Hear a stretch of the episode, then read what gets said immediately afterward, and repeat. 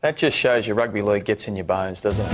I'm getting all fired up. I'm all fired up and lonesome.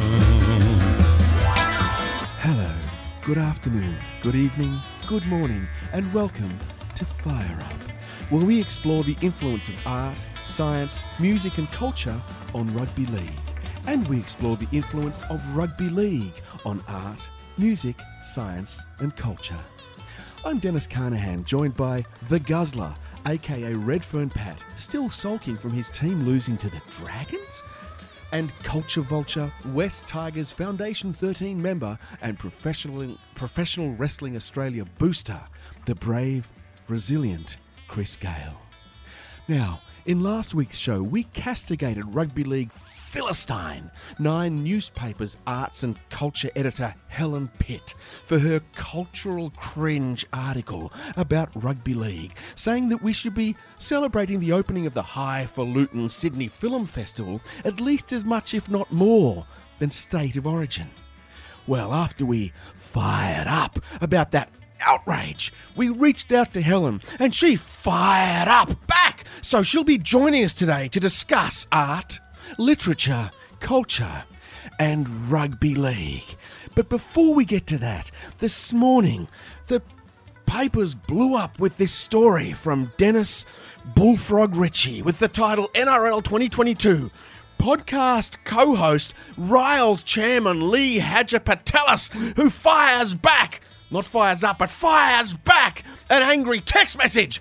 It goes on to say West Tigers chairman Lee Hagipantelis has become embroiled in an ugly off-field spat after describing criticism from a 50-year supporter on a podcast as disgraceful, hypocritical, and intimidating. Wait a second. A host of a podcast, a 50 year Tiger supporter who is disgraceful, hypocritical, and intimidating? That can only be one person. It goes on to say Hadj Patella sent West Tigers fan, I don't know, I don't know who that is, who co hosts the popular Westlife podcast, saying the venom with which you spew forth your abuse is disconcerting, if not disgraceful. I was so disappointed. Chris Gale, why can't you be the one spurting disconcerting and disgrace? You are the one spurting disgraceful and dis- disconcerting venom. Why isn't Lee Hadjimatalis blowing up at you? Dennis Carnahan, uh, as you know, I try and bring people together. I'm going to try and bridge the chasm that exists between you and Nine journalist Helen Pitt uh, later in this show because you were so affronted by her article, which I thought she made some, Affronted? some good points. And again, we see a divide in the popular culture right now. Yes, indeed, West Tigers chair Lee Hagipantelis was approached by West Tigers fan, but not member Rob Bashara. So, fan, not member, there's a distinction. According to Lee, there is. And uh, he wanted him to appear on the popular and obviously higher rating than Fire Up West's Life podcast. You've got to be very careful. It's West's Oh, I Life. see. I mean, Westlife would just be like a sort of a state of mind out Cabramatta way, right? Whereas West's Life is very much honing in on what it's like following, supporting, being part of, but not a financial member of the West's Tigers. And so. Lee, in his wisdom, declined the o- opportunity. Made some colourful language because there's one thing that our chair understands. It's important to be in the papers, right? If you're not in the papers, people aren't thinking about you, they aren't Yep. caring about you. And so he conflated the fact that Rob hasn't put in his gosh, I guess it costs about 80 bucks to be a minimum member of the Tigers as to one of the multitude of reasons why he declined to appear. And I tell you what, uh-huh. if we're able to get Helen Pitt to come into this viper's nest that is fire up, I'm going to make it my personal mission to try and get Lee Hagipantelis to join us. I don't think I can possibly get him and Rob in the same room, but I'm sure as hell going to try. See, I, I reckon that Lee Hagipantelis is probably thinking that what, what he should have been saying on his uh, podcast is, You raise me up. Because that's what Westlife should be all about. but no. Well, it's a, it's a different West Side story. Can I say that? Is it now? Well, that was that was the original Westlife. So this wasn't you, Chris. Can we just ask? Can you can you start? Maybe we should invite Leandro Patelis onto this? No, is that, I- is that your plan? I, I, I want to get him and Rob around these microphones and see if we can find a common ground because we all need to raise ourselves up collectively, Dennis, if we're going to survive. It's a war out there, particularly in the western part of Sydney. People keep telling me the AFL's got to jump on you. What about that Macarthur football team? And I go, what about that Macarthur football team? I didn't know there was one. Do you mean the West Tigers? That's Yeah. the Macarthur football team, isn't it? and we're under siege. We're just trying to get some oxygen about unveiling our wonderful centre of excellence, somewhat curiously placed at Concord. And there's an announcement that there's money going to the St George Illawarra Dragons, the Canterbury Banks Bankstown Bulldogs, and I believe the Parramatta Eels. Oh, as if they need it. and and they're getting one at Kellyville of all places. I mean, how close to that to the uh, Parramatta Stadium is it? I'm just uh, flummoxed by that. We cannot get oxygen, Dennis. There's always controversy. There's always problems. We need a little bit of smooth sailing. Robin Lee, I'm going to get you together. Fantastic. So, listeners, stay tuned for that when we when we bridge that divide. That, that'll be a long run, that one. I mean, how long we turned around in a week? But before we get on to that, let's get on to the, the big event. There's no there's no NRL this week. There's nothing coming up. And thanks for tuning in to. And thanks for tuning in to Fire Up. But there's no NRL, but there is. There's the Pacifica Tests. Yes. There's Women's State of Origin. Canberra, you're heading down for that? Uh, no, I'll be watching on the telly. Oh, I've, right. I've got the night off. I've- I, unfortunately, I'm going to get this a cabaret night Where? uh, in Oxford Street. Otherwise, I would have been going to that game. So What's what's the cabaret? it's my friend Meredith O'Reilly doing pop up cabaret at Claire's Kitchen. Fantastic. Well, I've got the night off. Pop on in. I think there are tickets still available.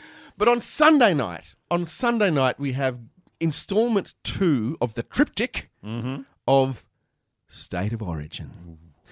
We've got Freddie against uh, against Wow.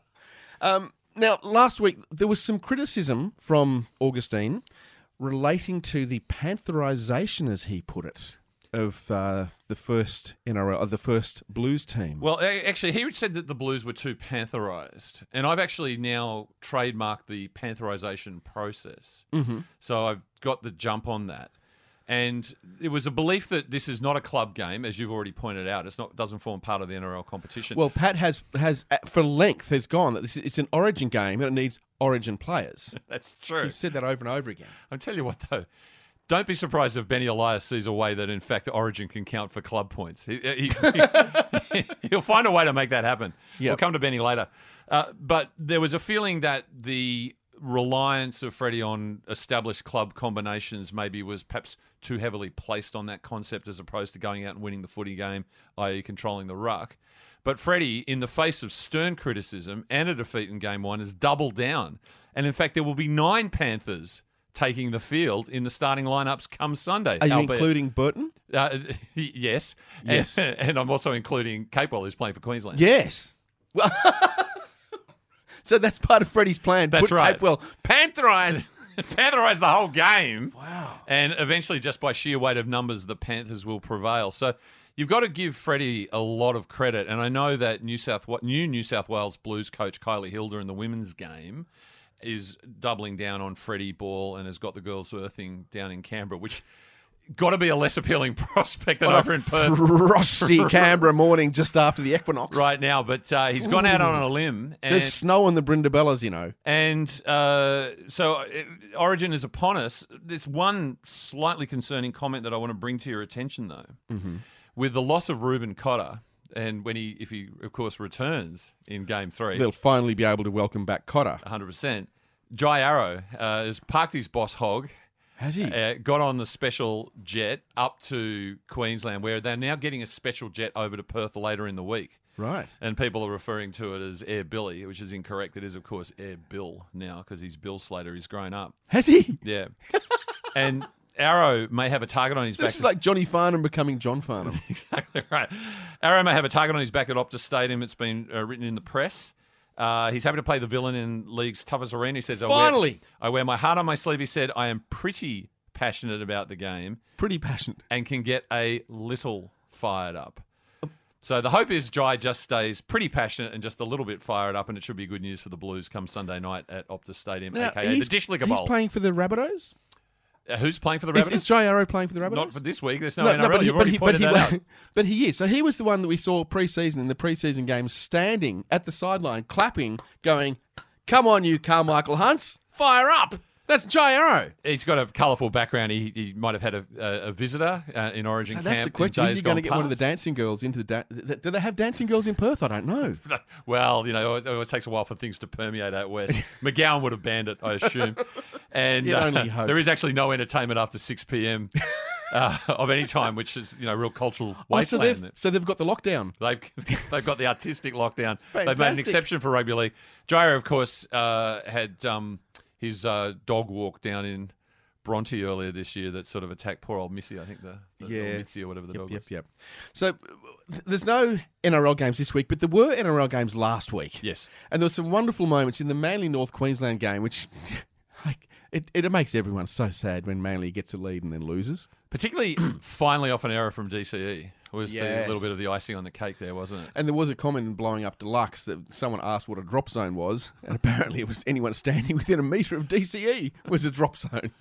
Uh, but Chad Townsend, friend, well, can't really claim as a friend of this show, but he has been berated on this show by uh, Brendan Cowell Repeatedly. repeatedly. And Chad, they put a microphone on Chad to see the artistry that Chad has had with the Cowboys and how he's leading them around. And what what came out of that, Pat? We call that, sir. The captain calls it. I didn't call it. Late, I didn't speak to you. I, I'm telling you, it all comes from the captain, sir. That's the call. That's the rule. I'm sorry. But it comes from the captain. That's the rule. It wasn't you.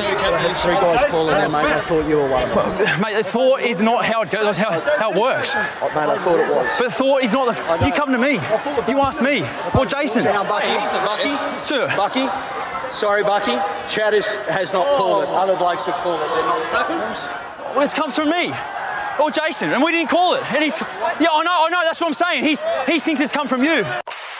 So there we go. There is Chad Townsend. He's not whispering to Jerry Sutton, the referee. He is saying to Jerry Sutton, You have made a factual error. You have made an error of process. And Jerry Sutton is the same one who, several times against the Canberra Raiders, there was a captain's challenge put in. And Jerry has said, No, no, you're a co captain. I need to speak to that guy. He's the actual captain, and the 10 seconds is up. So Jerry was called on a matter of process, and Jerry, I believe to his eternal credit, said, I have made a mistake. You are correct on a point of order. I take your point of order. And he called Bucky. Bucky, turn it around. It is to Jerry Sutton's credit, and he wasn't mic'd up as clearly on this bit of audio because that was for the Benji show that they had Chad Yep. mic'd up.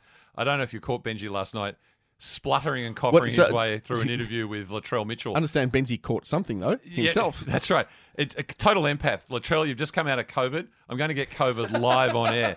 Latrell did not miss a beat. He had some product to plug. He was absolutely superb. And Benji, our best wishes and thoughts go out to you. But this mic'd up stuff is fantastic. They had Paddy Carrigan the week before against your mob. And now you hear Chad. Now, Chad is a work in progress. And I think Brendan Cowell would certainly agree with that. He has taken the essence and spirit of Cameron Smith. And he goes, I've got to be respectful of the referee, but I've got to control the referee. And this is something that I know uh, James Tedesco is wrestling with in the lead up to Origin 2. And at the end of the day, by being polite but commanding, captain, who is entitled to issue captain's challenge, prevailed. It was Yes. textbook stuff. All other captains should be listening to that. Well done, Chad Townsend. Well done. We applaud you, Chad Townsend. And we applaud you, Jerry Sutton. Absolutely. I, I won't call Jerry friend of the show because I don't think he's particularly fond of me, but gee, I'd love to get him on here. I would love to get Jerry on. here. Players and referees, we've brought them together, Dennis. in, and again, now there was another game uh, which I was at in Coffs Harbour, and you've asked me a question here, Chris. What is a CX? Yes, so the game was played at capital C dot small letters EX, so sex, Sex. Coffs Harbour International Stadium. Now, I was curious when I tuned in on delay, and I noticed that there were large open fields at either end, and then the public sitting on hills beyond those fields. So it didn't strike me as a particularly intimate situation. So what's going on there? Is that like a dog track that's been repurposed or something? So it's called CX. Right. Not sex. CX. CX, right, okay. CX. Um, it's a cricket ground. And what Ah. they've done, so so you can actually see the centre wicket was on the eastern wing, and so they put a little, a bit of a grandstand, a bit of a, a, temporary grandstand in. So unlike the cricket ground, they did bring the game, the, the field over to one side, but it, it actually stands for co- like the Coffs Ex Services. Ah. So the Coffs Ex Services Club, which is a wonderful club where I had dinner and watched a little bit of the Eels game with uh, Michael Carrianis, and he kept hitting me saying, "What are you giggling at? What are you giggling at?" And what would happen is, for instance, Sitili Tupouniua would pass the ball to Tupou, who would knock on. Tupanua passes it to Tupou, who knocks it on. I can't, I can't not laugh at that. It was just so inane. Dang was in fine form. But yes, I was there, and it was described as the most. Well, the worst game of rugby league that the commentators had seen. Right. Matt Elliott. That's saying something. Matt Elliott sat under the table. He refused. He said, "I can't look at this anymore." Um, Matt, Elliott, Matt Elliott, who's released a book, so we can probably get him on the show because he'll want to push his book. But I was up in Coffs Harbour, and you know what's twenty minutes northwest of Coffs Harbour, Chris? Tell me. James. The Orara Valley. Chris, while we're there, do you have any Orara Valley axes to grind?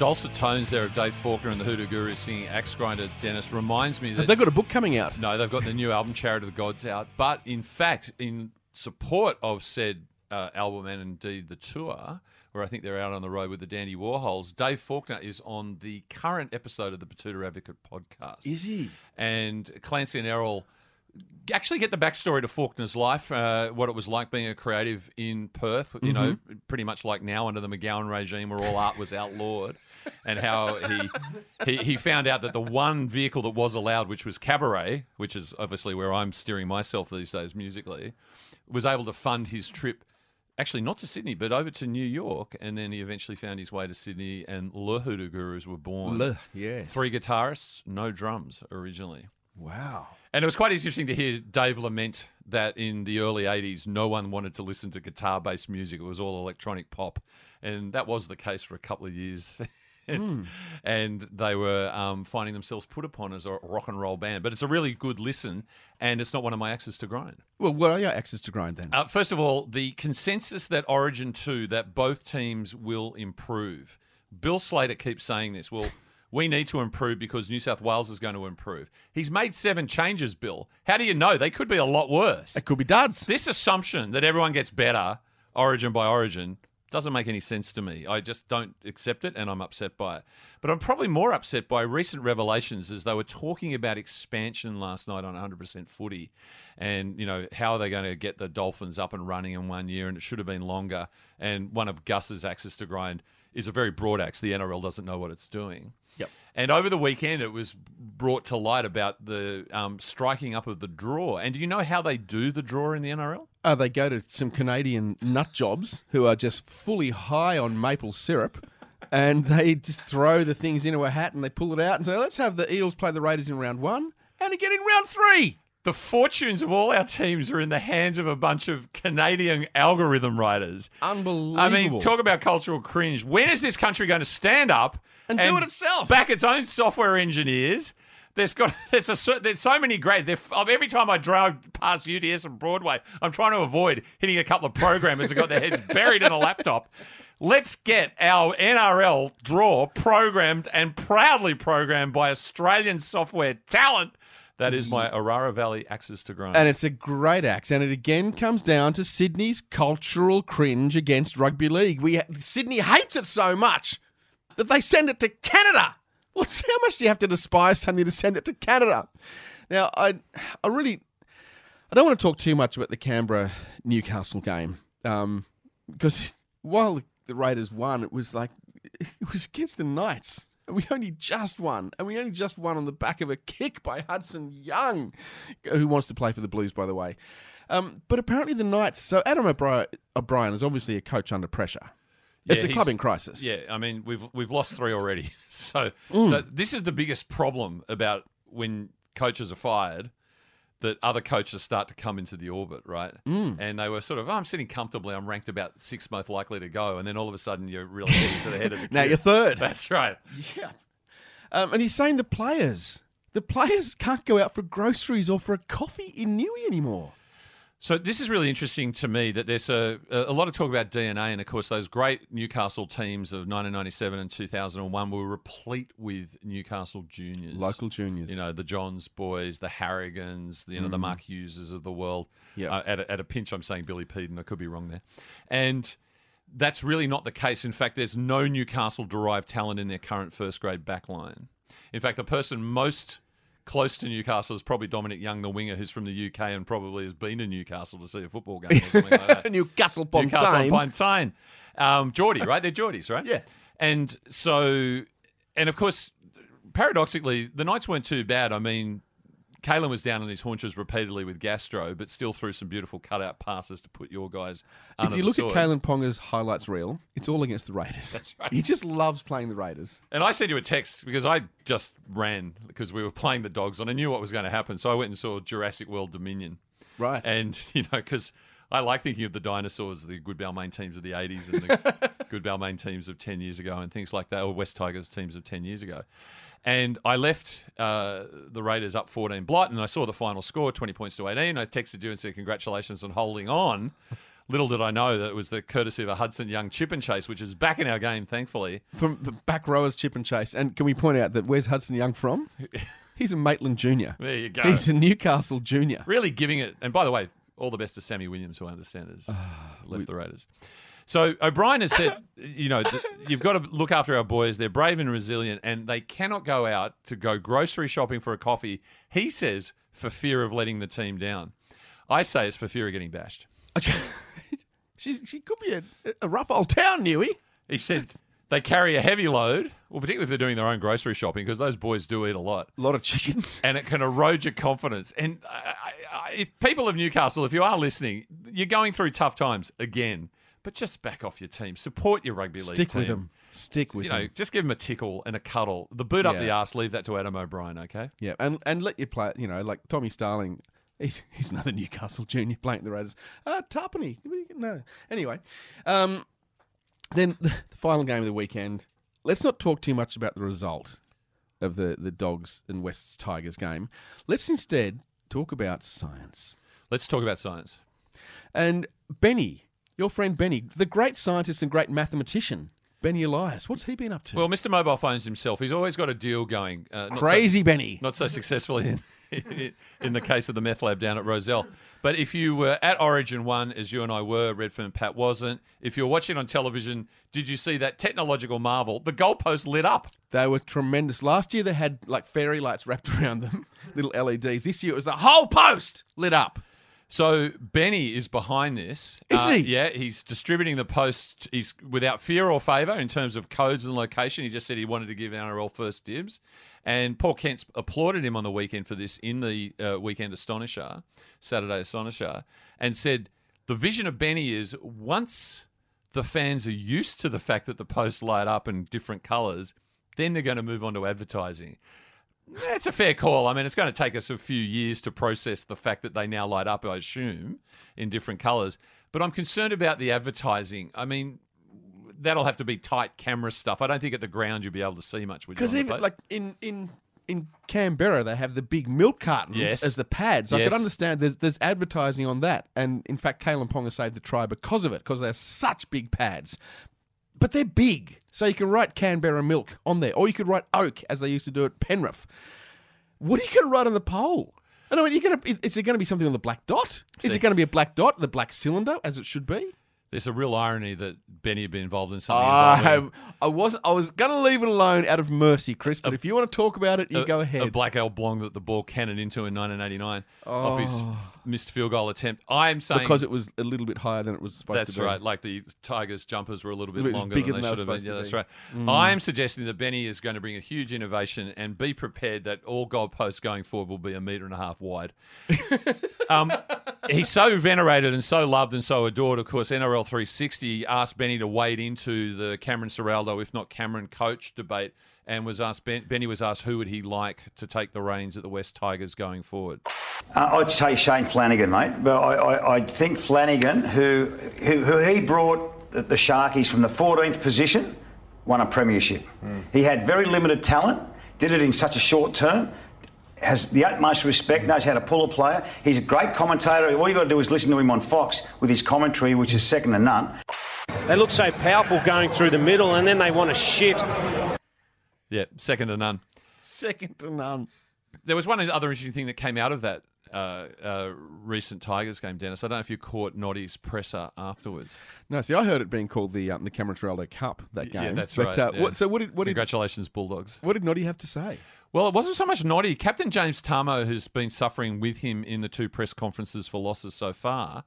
And one of the things about Tamou is he's very agreeable. oh, I thought you were about to say he's from Palmerston North, which is where my mum's from. All right, this is New. Zealand, right? Yes. And he nods. He agrees with everything Noddy has to say. But actually, James. So he's actually the Noddy. He's, He's- Noddy's he's Noddy. nodding about so he's Noddy. not big ears. He's actually Noddy's Noddy. Yeah, right. Um, but uh, at one point, James came up with a, a, an explanation for the Tigers' woes, which I think very much would appeal to you. All that emotion just has to go into execution. Um, you know, you can, like I said, you can almost do too much. There's a study called the inverted U theory, where you know all that emotion and you, you're prepped up for a game, but it means nothing. You go out of the game, you're trying to do too much. He's got too aroused. He's got too aroused. The Tigers are too aroused. Noddy's getting them too aroused. Madge had them too aroused. Very quickly, the inverted U theory for those who came in late. That the more aroused you become, you need to. There's a point where your arousal makes your performance better. But if you get too aroused, your performance drops off. So the Tigers need to pare back their arousal when they head to Mount Smart Stadium in a couple of weeks' time. Bucket do of cold water. What, don't- what do you do? You put is it saltpeter or something you put into the Gatorade? I think you just put a little bit of, a little bit of a cold pad on the on the forehead. Yeah. calm you down. But I, but I think that They what- used to throw a bucket of water on dogs when they were stuck. so maybe the boys just need a bucket of water. So the Tigers need to work on their rides. In fact, being in New Zealand and Mount Smart probably will naturally dampen their ardour a little bit. But at the moment, unfortunately, out on the football field, they're all upside down and they're living on the ceiling. You keep me running around round,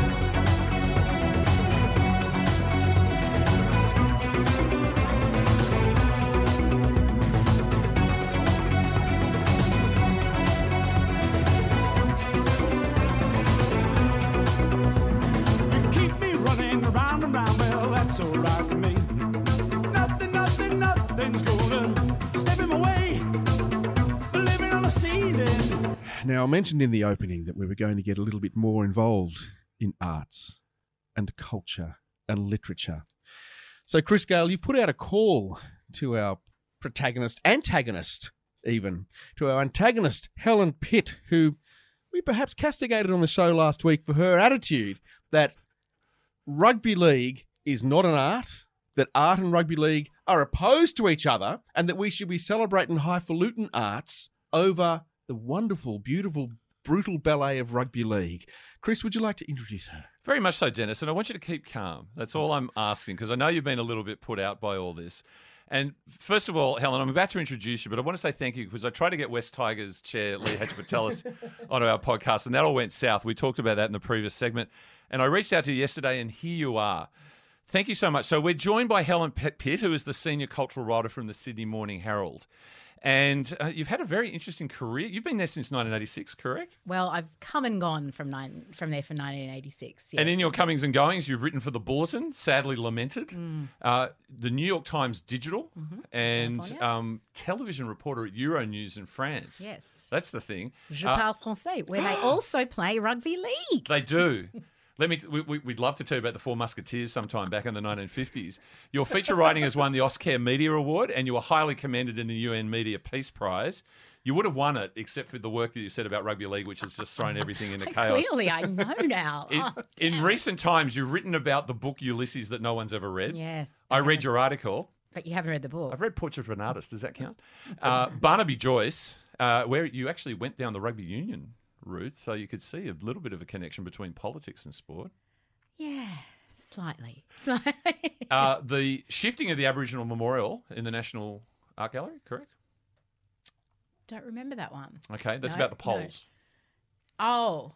Oh, sorry. Yes, sorry. Sorry. I know what you mean. The moving of the um, Indigenous Memorial at yeah, the National Art Gallery. Yes, sorry. Gosh, how quickly we forget. it. And about Six the Musical, which I thought would be our starting point because I went to that musical fully expecting to be about the introduction of the six tackles rule in rugby league.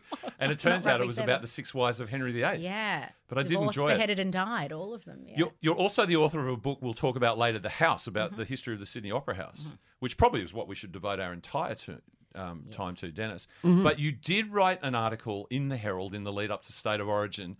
Tell us about that article and the reaction. Well, yes, I wrote a piece about the annual grudge match, which I said is not the Blues versus the Maroons. It's the Sydney Film Festival opening night versus the State of Origin because it's not the first time it's happened, can I say? It happened a few years ago in 2013, and I wrote something then and got the exact same sort of outrageous sort of response from everyone saying, well, of course, you know, you'd go to the red carpet rollout of the film festival, wouldn't you? No, not didn't. That wasn't the whole reaction.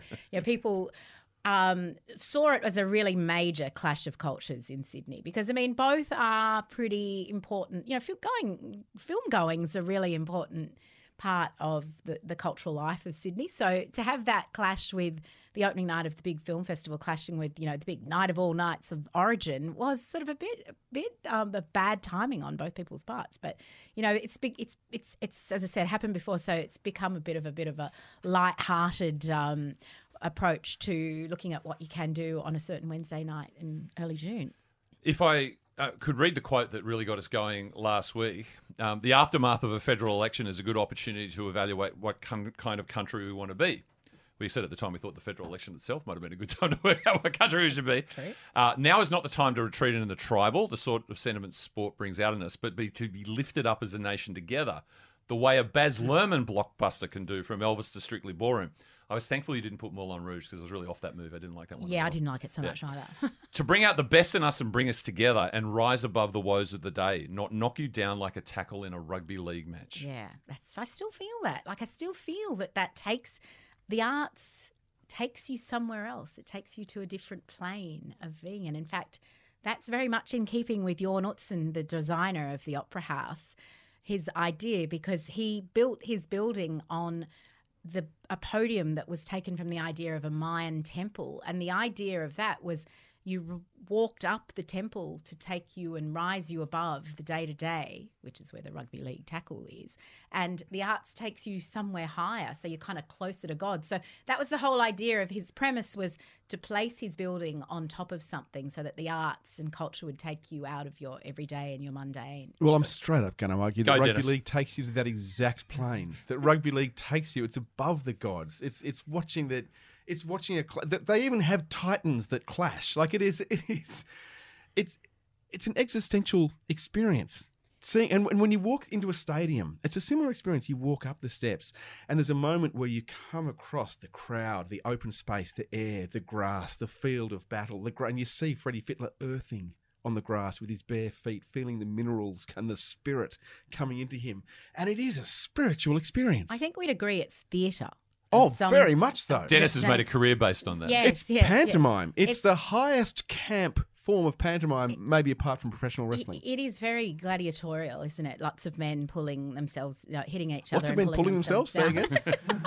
Well, Not I was you about don't to, take that in a theatre. I was about to say, get and women, because we've got Women's Origin coming up this weekend as well, so we've got to be careful. I just want to uh, pick you up on one of the points there Mm-hmm. in your argument about going to see a Baz Luhrmann blockbuster. I believe you've seen Elvis now. I just saw Elvis last night. So fabulous. Can I, can I just predict what happens in it? That we, we start up the opening scene. We're on a train, and there's people dressed as Elvis and Dolly and Priscilla, and they're all off to parks. Ah, parks, no. And they're all and, and that the whole thing is around this hyper coloured event with Elvises on every corner busking, Elvises in the RSL, Elvises in the pubs. Is that what the film was about? Because you said that that a Baz Luhrmann film unites Australia. So obviously Elvis must have an Australian element to it to unite does, Australia. it you- does. does it? It has David Wenham ah. and Richard Roxburgh Oh, wow. starring in it. Yeah, and it, it clearly it was filmed at the Gold Coast, so let alone amongst everything else. Do they get amongst the the, the, the rides and the the? They, there is a there is a carnival scene, absolutely, but can't give anything more away because Is I it signed a non-disclosure agreement. Oh, wow. film. No, I think there's no surprises in. You know, we know the, the the Elvis story, but it is an amazing film. It's it's really worth seeing, and it's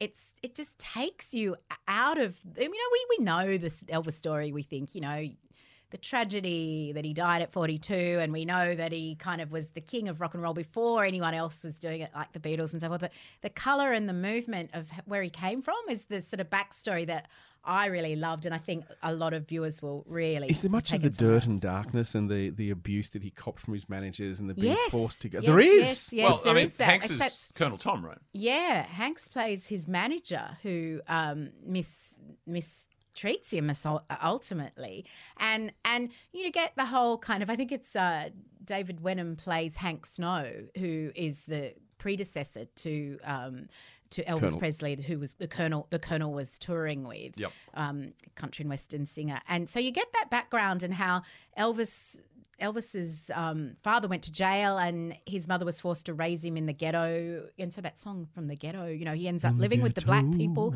um, in in town, and so that is really where he got this exposure to the rhythm and blues music and why it played such a fundamental part. So you know, now we're talking men jiving. That is the sort of the dancing that he could do, the dancing steps. The now hips. that's something you would not see in a rugby league field. Oh, I disagree entirely. If you well, see Bri- there's Brian, are you aware of a gentleman called Clint Gutherson who plays? I believe your rugby league story is closet Parramatta fan. Is that what I'm hearing? Helen? I was born at um, Ryde District Soldiers Memorial Hospital. And did you say raised Ryde District Socialist Memorial? S- Soldiers Oh, Memorial it's a Hospital. socialist. I was in thinking, Sol- this is something a few, new. right? Probably a few of them, but I was I was raised at um, Dundas and then went to school at Parramatta. Now, you know, rugby league is the game of the gods there. And Absolutely. so I've spent my entire life trying to get away from it. And I wasn't actually an Eels supporter. I was in hospital as a little kid, and my dad bought me a Canterbury Bear Bankstown, um, Canterbury Bankstown Bear on the way into the hospital, a go. blue and white bear. So I was a Bulldogs fan as a child, and I loved, loved rugby league. I have to say, I did intend to get very, very aggressive and and what's the word I'm after that starts with a C? I can't think of it. Cranky, um, confrontational. Confrontational But you came with that wonderful green shirt. It's, Oh. it's like this green like shirt that I've got on, greatest. and I, I No, mellowed. I, I, melted. I, I am. I'm. I'm raised in rugby league territory. Absolutely. It's just that when I discovered there were other things in this world, like theatre and um, music and all sorts of other things I just kind of lost interest. And partly it was kind of the awakening of my feminist consciousness and the start of my journalism advocacy because Firstly, Parramatta Leagues Club wanted to expand its for its first brand new stadium back before they burnt down the Cumberland Oval. Oval. What, 1981, what a magnificent evening it was. They wanted to expand it in the late 70s to take away our high school oval at Parramatta ah. High. And we started this big campaign mounted against John Brown, who was the member at the time who ended up becoming the federal sports minister. Uh, to He's get not the koala sports- man, is he? Was yes, he the fe- yeah, it was- yeah, that was him. it was Something just about John. Brown at a desk at one stage. if Yeah, I something remember about John correctly. Brown at the desk. Yeah, Yes. we won't mention that. No. They they um were very well known Parramatta people, the Brown family, Mm. and um so we we championed to get our our our playground backs, which which we won. So that was my first sort of thing of like, how dare they do this land grab of a innocent public schools football field? And then the second one was we had this state winning girls soccer team, right, that were really excellent. And yet the whole school was made to go and watch both the rugby league and the rugby union boys play. And they were the biggest losers. And yet we had this state winning girls side. So it was really like, it was almost I had to just really support the girls just from my feminist consciousness because I thought that is not right. Why is the whole school made to go and watch these loser boys and the girls don't get any support? So I kind of just turned away from rugby Okay, we, we, the- we have a, we have a regular segment on this show that Chris hosts called "Yet Another Reason to Dislike the Parramatta Eels." now, what I'm hearing, Oh, I can I'm give going you a to I'm going to of that. accuse you of having a cultural cringe against rugby league. I've accused. I'm not from Sydney, and I have a whole accusation of Sydney as a whole, it's the birthplace of rugby league. The expression rugby league was first coined in Sydney. The New South Wales Rugby League was the first time they used that word, and Sydney hates it. Sydney hates rugby league. Sydney has a cultural cringe against it. Sydney sees rugby league as working harbour, working class, power station in the middle of the city, and ships coming in with coal. Sydney hates that. Sydney wants to be something else. That's why Sydney has a cultural cringe against rugby league. And I was going to be all angry at you about that. And now I'm hearing that you've been broken by the Parramatta Eels. Well, they are a force The for evil. Parramatta Eels. Um, it- it's a slight redemption I story. They now for have a, a women's franchise, so there, there- there's some signs of improvement. Are you uh, definitely saying you're not implicated in the burning down of Cumberland? I may have known some people. Okay, involved. okay. I may Hello. know someone even who owns a picket fence from the burning down. of well, if you ever do see an Eels game, you will see Clint Gutherson when he scores, his hips rival those of Elvis. Oh, they are appalling. And, and I'm also part of the woes of the Canterbury Bankstown Bulldogs. We won't go into chapter and verse right now. They're very much struggling. But there's an automatic marketing problem. Is, as Yeah. a young child, you received a Canterbury Bankstown bear Yeah. when they're the Bulldogs. And the and while the North Sydney Bears would have been still well, alive in that's the true. competition. Because it was a teddy bear that had a CB thing on it, like the remember the old Yeah, shield. totally. Yeah, Yeah, yeah, yeah. Like, Um, like when they were the Bears. certainly Berries. when the gear and boys were Steve playing, Gearin. you know, all that that back in that the era, boy from you know. Wagga. I'm Yeah. telling you, Helen, your conversation is littered with very detailed references of rugby league. Mm. We're onto something here. Dennis, do you want us to walk us through some of the recent uh, events in rugby league that shows the connection to the culture, the culture that I would imagine a senior cultural writer would be Mm. interested in? Well, I just first before we do that, I just want to go. You have you've used into the ruck as a reference in your article mm-hmm. about mm-hmm. the national Rugby, leadership spill. Not actually Yeah, the right exactly. kind of So- rugby. so I you know. have used See, the I don't rugby. have it's just rugby league. It's I don't on really like second. rugby union either. So. But then Nobody you- does. But then you've we hate used- that you- on this show. You've discussed the Adam Goodes mural to talk about building, uh, ignoring, to, uh, you know, reconciliation. That mural is a wonderful thing, Mm-hmm. yes, but you've ignored the wonderful murals of Indigenous player Greg Inglis, Indigenous Cleveland player Street. Arthur Beetson, the first Indigenous man to captain an Australian national representative team of any code of any sport. Fair point, but they were paintings, weren't they? We're coming back to the idea of the painting, tru- like Trump trumping the actual game itself. So they that lasts, that legacy lasts, and also the work of someone like, even though he's not a rugby league player, Adam Goodes. You know, that game, and it's again not the same code, but that game did some atrocious things to that Mm. man, and for me, that's enough to turn you back on it. Full stop. I mean. I'm. That's one of the most shameful moments in Yeah, Australian and- sport. I mean, I had the uh, opportunity to interview Ian Darling, who did the final quarter. And Love that film. It's an Yeah. On this very show. on this very show Wow, back at FBI, and it was it was actually when it was being premiered, not at the Sydney Film Film Festival. by any Festival. It was the opening night. Yeah, it was. By the way, my daughter had a short film that uh, she produced that ended up as a finalist in the Sydney Film Festival. Unfortunately, it did clash with the first Origin game, so I didn't get to see it. But um, but uh, and we we actually rugby league does like to. You know, not an exemplary record, but certainly says its uh, relationship with Indigenous players has been a much more fruitful and balanced one than Still a work in than progress. AFL, but it's still a work in progress. But um, uh, we're looking for connections, aren't we, Dennis? And we're looking Hmm. for how uh, culture can illuminate rugby league, and we've well, got some literature. examples of them. There's, there's been some wonderful literature this very week. well, well, exactly. And I went to a very, very authoritative organ to find out this Mm-hmm. reference, Ellen. It's the Sydney Morning Herald. You might have heard of it. Uh, put out by nine newspapers, Channel 9, who are rugby league, apparently. Um, Roy Masters, yeah, the professor. He said, if you seek to understand the actions of the big game footballer, such as Queensland star Cameron Munster, visit a training session and then read Gustave Flaubert, the 19th century French novelist. Flaubert once wrote, The regular and orderly in your daily life, be regular and orderly in your daily life, so you can be violent and original in your work. Oh.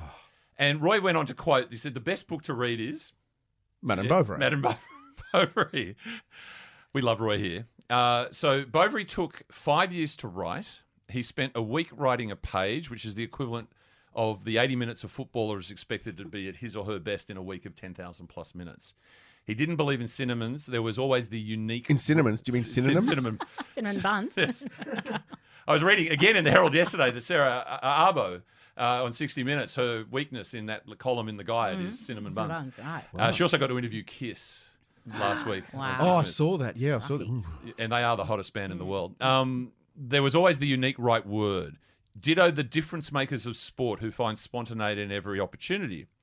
Flaubert, which reminds me that uh, Tism is coming back after 19 years of silence. This is serious, mum. You know, Humphrey Mm. B. Flaubert and what have you. Uh, he once wrote, I, I am a man pen. I feel through the pen because of the pen. And Roy concludes, so it is with Munster, who is more artist than athlete. Mm. Does this pique your mm-hmm. interest? Well, Roy, I've known for decades, got all his smarts from his mother, Olga, who was one of the most beautiful non-fiction and fiction writers you can find around, and also a journalist from the Manly Daily. So, you know, all her seven children, is it, are very much involved in the literary world in some shape or form. They're, they're teachers or they're producers at the ABC or whatever. But Olga Masters is the reason why Roy writes so beautifully, and that's because she was a beautiful writer as well as a voracious reader. Have they done an Australian story on the Masters family? Oh, they're 'Cause bound to. They, They should. should. They Yeah. absolutely I mean, Chris, should. of course, wrote Jonestown, which I think is should Chris be a legendary. Deb, compulsory Deb was HSC a, text. was a producer on Four Corners. Yeah, there's a whole host of them out there, and but the, they all talk. They'll all tell you it was their mother Olga who was the uh, non-university educated, beautiful writer amongst them that taught them their love of literature. And you know, Roy has been writing about rugby league for many years and also reading and writing on literature as an English teacher himself. So he knows that. Heaven. world. Th- there's the divide crossed. Yeah. There is the bridge. Roy, Roy, Masters, is the king, yeah, The bridge. of, of them of both both areas. That's true, and that's why he's been writing for so many years on the subject and eloquently. Like my rejection of rugby league is not based on just a downright dislike of the game. It's been years of Parramatta Eels. precisely yes, I'm just So, so we've offered. rejecting it being the majority culture. I think is the thing. If we could have a little more rising up of the other arts in tandem with the Oh, sport, you, I'd be you, fine. you, you're preaching the choir. You are preaching the choir now in tandem. It's all and this is this yeah. is one of my. I've, I've people who listen to this show are going to tune off now because I say this all the time. in Melbourne, Paul Kelly will write a song about the AFL and it will become a number one hit and a cultural icon. In Sydney, no one writes songs about rugby league. What are the rugby league songs other than Hello? rugby league the musical? That- There's none, and no one even knows what that is. there's, there's none. There's up there Cazaly. That's part of it. That's an advertising That's slogan. AFL, I know. yeah. It's Well, an we were talk- advertising slogan. We were talking about the Hoodoo Gurus earlier. They did repurpose "What's My Scene" to "That's My Team." But that wasn't specifically Oh, written as a rugby league song. yeah. yeah, It's a it's a tragedy. yeah. I mean, but anyway, we're offering Gutherson's hips. Mm-hmm. Um, the connections between Flaubert and Cameron Mm. Munster. Brian To'o. Have you seen Brian To'o's dancing? Well, his Brian hips To- are And magnificent. Jarome Luai, who are both in the Origin team, part of the the Penrith Built from Within team. Mm-hmm. Uh, they channel the Boyz II Men, so Mm-hmm. that they're able to um, move from a sweeping move out the right hand side, is it, or the left hand side? The left hand side back line, and then um, Straight onto camera and do three-part three, a and do three part a cappella Mm. harmony. Well, that any South, um, you know, any Pacific Islander that plays the game that gets singing, wow! Now we're talking. A, a- Oh. a team that sings in a bit along the lane, like a Welsh mining team, Oh, Yep.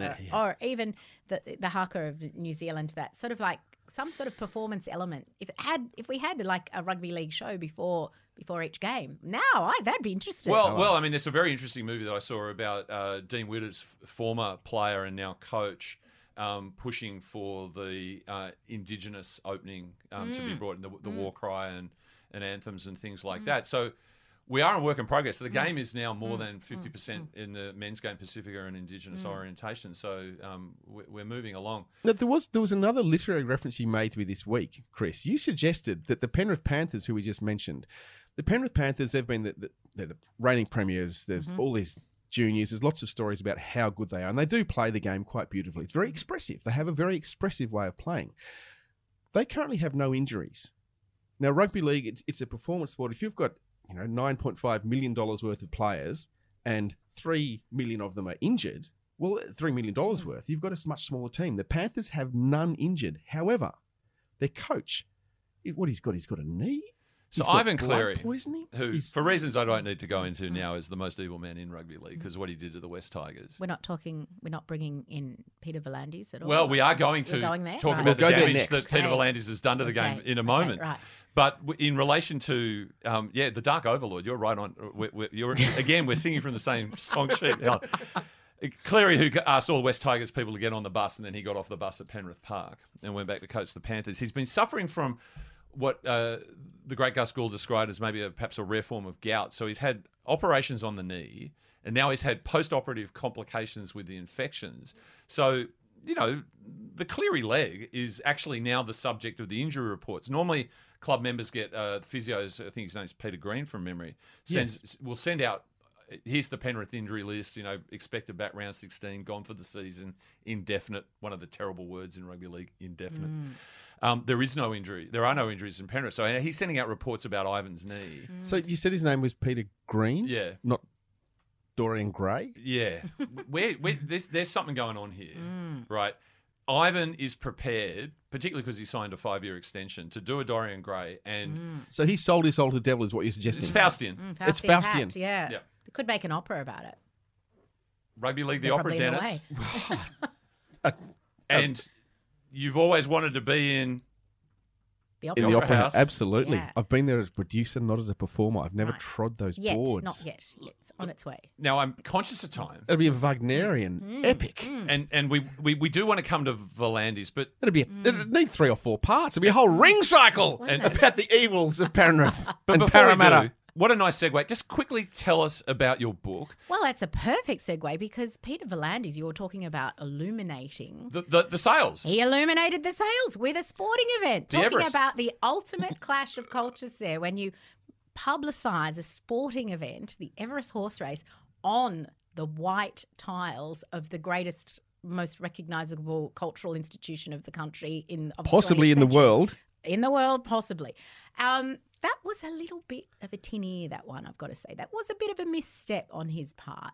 And he won't ever do it again. He did learn a lot. So that is a classic segue from from sport to the opera house because one of the great enduring sort of uh, legacy stories about the Opera House was it was set up by a man called Joe Cahill that no one ever remembers other than in the name of the Cahill Expressway. But he was the premier that actually knew that we needed a cultural building because he knew that there was plenty of football grounds, there were plenty of racetracks, but we didn't really have anywhere to gather as a, as, as a cultural space when the Queen came in 1954, other than the town hall, which was not exactly you know the best place for a cultural um, performance because it was too deep and that they lost the, the the symphony couldn't play properly. And, and I've sung there, which automatically You'd know brings then. it down. no, You'd it brings know. it down in, in status. But they've replaced the donuts, right? They've, they've got something new They're there. replacing the donuts at the Opera House, absolutely. But the the the, the um, town hall didn't didn't actually crack it for, for them at All the time, and and.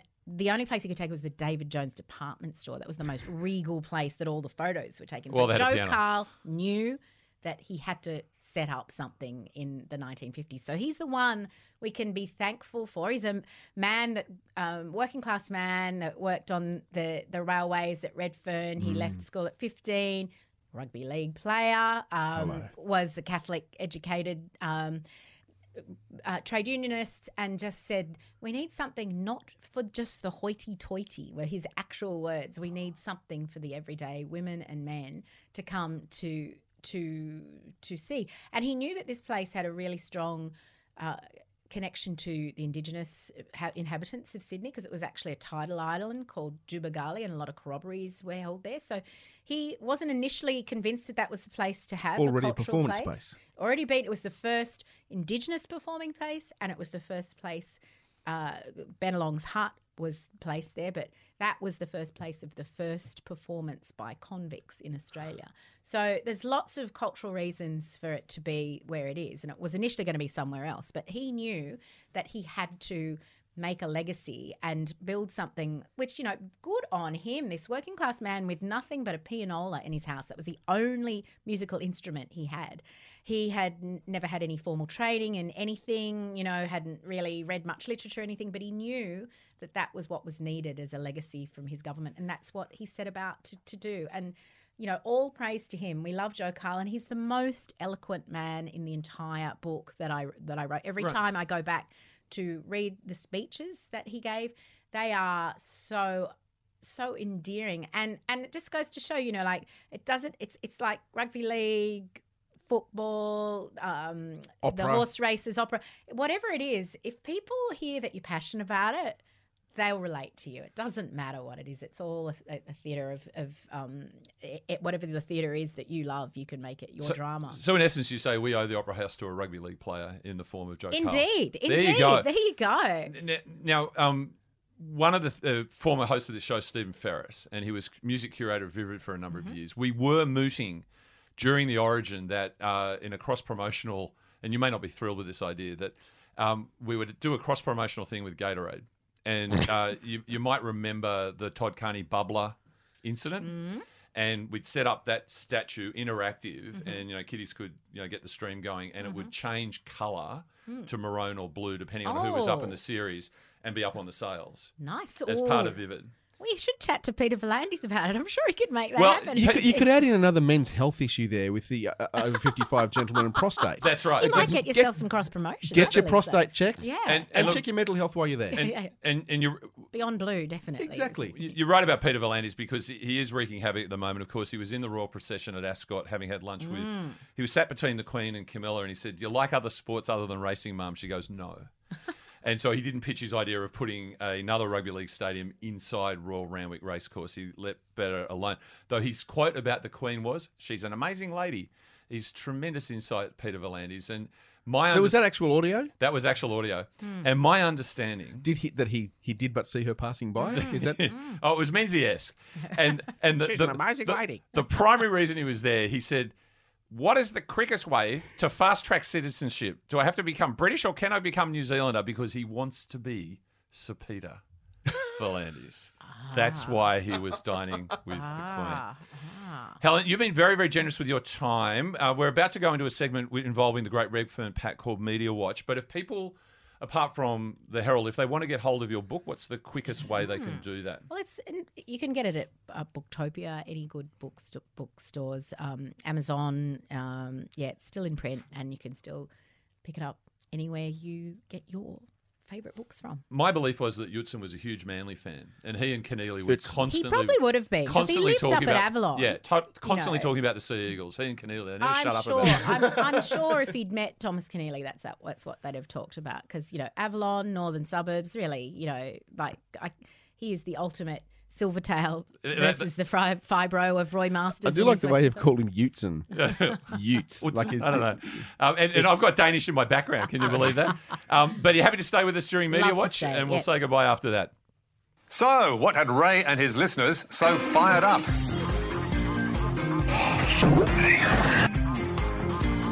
Next question.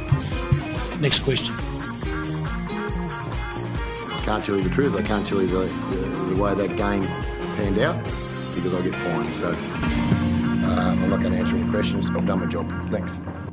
Helen, it's not well known about me. I'm actually from Dundas myself. No way. Yeah, I did the classic Dundassian thing of at eight got shipped over to St Ives and then Oh. through a divorce to uh, Catholic boarding school. Oh, It's like every every Dundas kid does. what part of Dundas? the valley. Valley or the hills?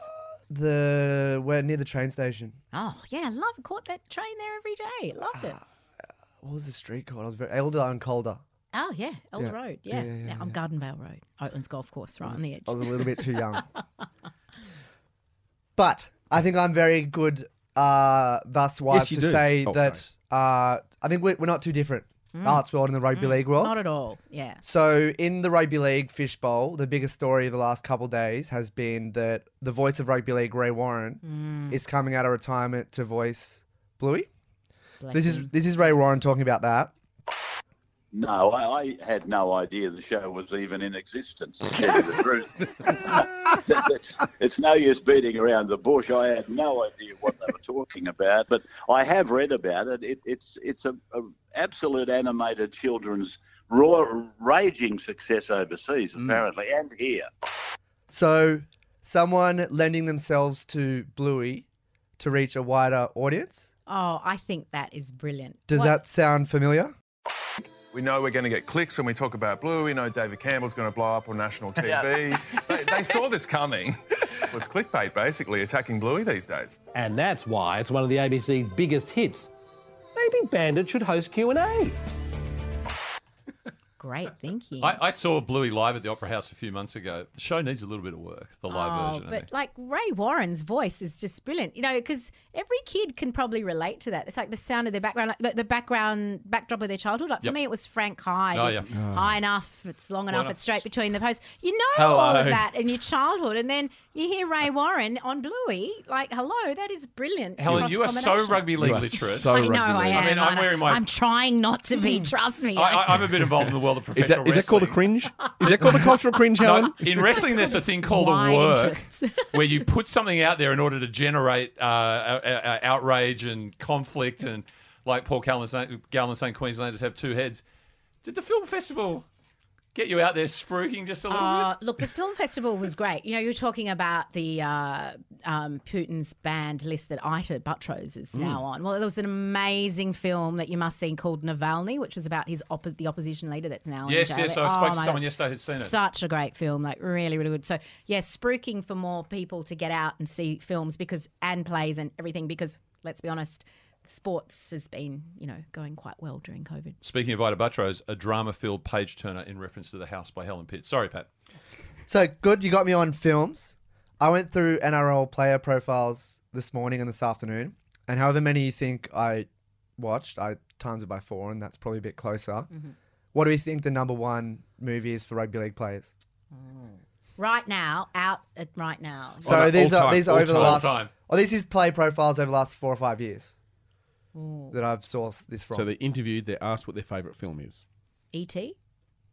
You know, which is probably everyone's favourite, is Shawshank Redemption. Shooter and Shawshank Redemption. Yeah, sure. I mean, you can't go Yeah. past Shawshank Redemption. Mate, That's a hard one, man. I, I like um, Shawshank Redemption's pretty good, Yeah, eh? it's He was just hectic. like chipping away for years and Oh. years. That's unbelievable. I mean, but there's so many. I'm a Yeah. movie head, you know. Yeah, I love same. Bor- what I the Shawshank Redemption. Can't go past that. What about for the opening night of film festival next year? Shawshank Big outdoor Redemption. screening of Shawshank Redemption. Oh, brilliant marketing. The, the Accor Stadium would be empty. if Shawshank is like, there's not one rugby league player or fan that would be interested in Origin. That'll get the film festival going. Absolutely. Like we've got an underground film festival. Sorry, underground Freddie. rugby league film festival. I can't play for New South Wales, Freddie. I'm sorry. No, it's not because of my Tongan heritage. It's because Shawshank's on. What if Nine put Shawshank Redemption on the Nine on the second? Yeah, Yeah, Nine yeah, Go. What if Fox? What if Fox Sports put it on because they don't broadcast That's it? What right. It's Fox just a blank Sports put screen. Shawshank Redemption. should throw up Shawshank. So that was players getting asked, "What's your favorite movie?" And so that's obviously the highfalutin end. Um, I'm gonna be I'm gonna play my cards face up and say that not all of them. That was a little bit too high for some players. Um, favorite movie of all time. Favorite movie of all time. Wow. Um, I don't know. I'm not really a big movie or TV person. Do you read Um, books or, or nah? No, nothing. No, nothing. Play, play PlayStation. Okay. Would you say you're a movie man? Um, I don't know. Uh, favorite movie of all time. Hmm. Favorite movie? Probably. I don't know. eh? That's a hard one. Let me give me a sec. Favorite movie? That's tough. I'll What just was say the first thing that came up to your mind when, like, the first thing that thought it doesn't have to be your answer? Nothing even. Really, I- just I, blank. I just went blank. Couldn't think of one. There is nothing even one of Polanski's. Polanski's. So that's a tough question though. They're just Name one auteurs. I mean, I you know, like, how do you answer what your favourite movie is? Withnail and I. Yeah, Straight I, can, up. I know the most. The movie that had the Withnail biggest, and I. You just put up Withnail and I. biggest movie. The biggest. The movie that had the biggest impact on me was Eraserhead. Oh, Citizen Kane for me. Oh. Well, I'm glad that you Haven't brought, heard of it. you brought that up. So we do have movie types within rugby league. Got Matt Nable, uh, Russell Crowe owns a team. We've got Matty Johns has acted in movies quite Mhm. successfully. He's a big rugby Undog. league personality. He likes to talk about film and music quite genuinely, and he he has his, his weekly movie of the week where they talk about something, and I think it's a fair good indication of like the the movie canon. You know, they'll talk about Apocalypse Now and Scarface and stuff. Okay, so I'm going to play you what he says about a movie, and I want to see if you can guess what movie it is. like a lot of American movies, it just finishes happy, smiley, all the relationships intact, and just in a neat bow. I didn't want that. Mhm. I wanted something bad to happen to one of the characters. So a movie with an unsatisfying ending. So yeah, Ci- Ci- Citizen, Citizen Kane maybe. Some people think he didn't quite get his comeuppance. The Departed isn't an exact copy Amer- of has to be Infernal Affairs. American. Yeah, I, I think Citizen Yeah, Kane's yeah. a good example of that. You know, maybe? Grease. Yeah. Yeah, she- anyone? yeah, he doesn't really. That's not multiple choice, by the way. That was just. Just, I, you want me to come Just, up I'm just one? train. I'm just trying Um, to train your. Mm, mm. Well, look, yeah, I would go back to Citizen Kane. 'cause Citizen Kane. yeah. Close. American Pie. Yeah, right. I was That's- saying American Beauty, I would have said too, even. I ju- American Beauty. Goodness Maybe me. we said it might have been American Beauty. I saw American Beauty at the um, Cremorne Hayden Orpheum, and there was a lot of um, gentlemen, perhaps a little older than me, looking very uncomfortable in that film with us. Can't imagine why. Uh, thank you for being part of Media Watch, Helen. Oh, That's it's very uh, a, a huge thrill for us, and thank you, Redfern. Pat, Dennis, I have one question uh, to ask of Helen, and then I'll hand over to you to Uh-huh. close the segment because, as you always do, you've got a song up your sleeve. Hmm. You've been very, very generous with your time and to join us at such short notice. Thank you. Thank you for connecting into something that we think is really, really critical. Where does rugby league sit in the culture? Can it be part of the culture? How do we um, broaden the connections? I've learned a lot today that rugby league was responsible for the Opera House. That's my Your takeaway. that's my takeaway. Uh, what would you like us to watch, read, see, and review on this show in order for you to come along to a football game and review a football game Oh, in your column? Now. Reviewing the football game as art at theatre Mm. that makes it like art. Mm. Like art. You mean a book that would like compare, uh, like a book or a film that would compare? That we should review on here Oh, I to bridge the gap between rugby league yeah. and the arts. Well, it sounds like American Pie, doesn't it? Because you get, you get all those rugby league players, and I'm, I might watch it for the first time myself, which I've never seen it. So that might be a good idea. So you would I like gave us away the review- ending. You would like gave us to away the review ending American American Don't tell me the ending. How could I even predict that when I've uh, never seen the film? Right. There so go. there we go. Rather than you review a game, you will review American Pie. Yeah, why not? Wonderful takeaway. Yeah. Thank you, Helen. Fantastic. Thank you so much for being part of Fire Up. It's been an absolute thrill. And keep doing what you're doing and keep fighting the fight because I think the culture needs you. Thank you. I will do. And we've, we've already done the um, reasons to hate the Parramatta Eels, but I've got a song actually about one of the Parramatta Eels players. And we've discussed how they've previously been thought of as flat track bullies. There was a wonderful event on the Queen's birthday. We've talked about Peter V'landys and the Queen. So to tie it all together, She's an amazing lady. I've gone back to 85, well, it was actually 82 it was released. The Hooters released a song, and the original version was actually about Mitchell Moses. Here it is now.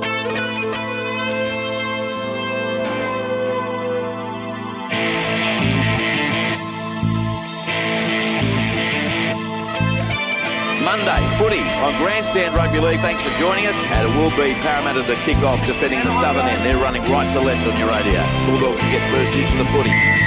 Whistle, let's do it. Mitchell Moses met the Bulldogs on the Queen's birthday weekend.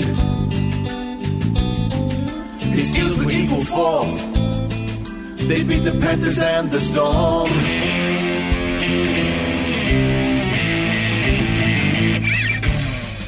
The Bulldogs had to climb a mountain. Lost places where the Bulldog dwells. Mick Potter gave them two commandments. He said, play footy, back yourselves. Oh, we're just playing footy and just backing ourselves. We wanted to play footy. I suppose just backing ourselves and playing a bit of footy, you know. You Eels fans, hide your faces. You don't really want to see. While you sit up in high places, you got beaten by the bottom team. Mitchell Moses crossed the try line for a consolation try. He slowly reached out to put it down. He thought he'd show them all his style and grace.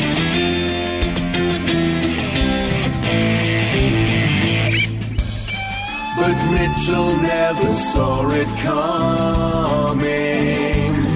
And just before he put it down, Matt Burton came up from behind him.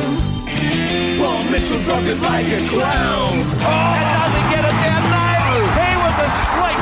All you Eels fans, hide your faces. You don't really want to see. While you sit up in high places, getting beaten by the bottom teams. If you want to watch anything that encapsulates the game from both sides, watch that Mitchell Moses attempted put down and Matt Burton's try saving effort. I walk into the change rooms there, I've got 47 texts. I never turn my phone on after the game, but I thought I just wanted to make sure I wasn't wrong in what I was thinking tonight. 47 texts. Every one of those texts agreed with every fan out there and everything I believe in. First text is actually not from our show. It's from it's from uh, we're borrowing one of uh, Gus's forty seven texts. Terry Bull asks Have there been any parameters set for Mick Potter to get the Bulldogs job? So that's our club captain, Terry Terrence Bull. Terrence Bull. I tune into Gus. Our captain's on his show. I look into the Dragons in the week to you know maybe get some uh, recon on the upcoming fixture and who's on their podcast. Dennis, do you have anything to tell me? No, actually, you guys are just you guys are just deserting me. I tell you what, Moonlighting. I, I congratulated Terry on appearing on six tackles, and his only response was, "Didn't answer my question." Next one is from Wade Patrick, and this is courtesy of friends of the show, the Sydney Morning Herald, as we've been over. Mm-hmm. This is a quote from Jason Demetriou as we were going to air last week on Latrell Mitchell. He said, It's just good to have him back. He's an infectious character. And that's courtesy of Christian Nicolussi. It's a little bit like Latrell and Benji last yeah, well, night. we got a, we got a bit of footage on how just how infectious he is.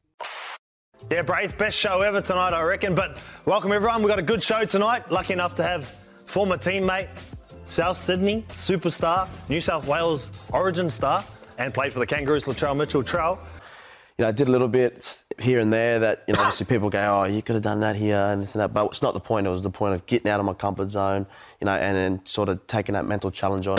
and definitely a new coach, um, you know, and adding a few things that, you know, I never thought I could do with my body. And, um, but definitely, you know, taught me how to, you know, walk again, how to run, what mobility means, you know, to an athlete. And, coughing attack. What did you get out of that?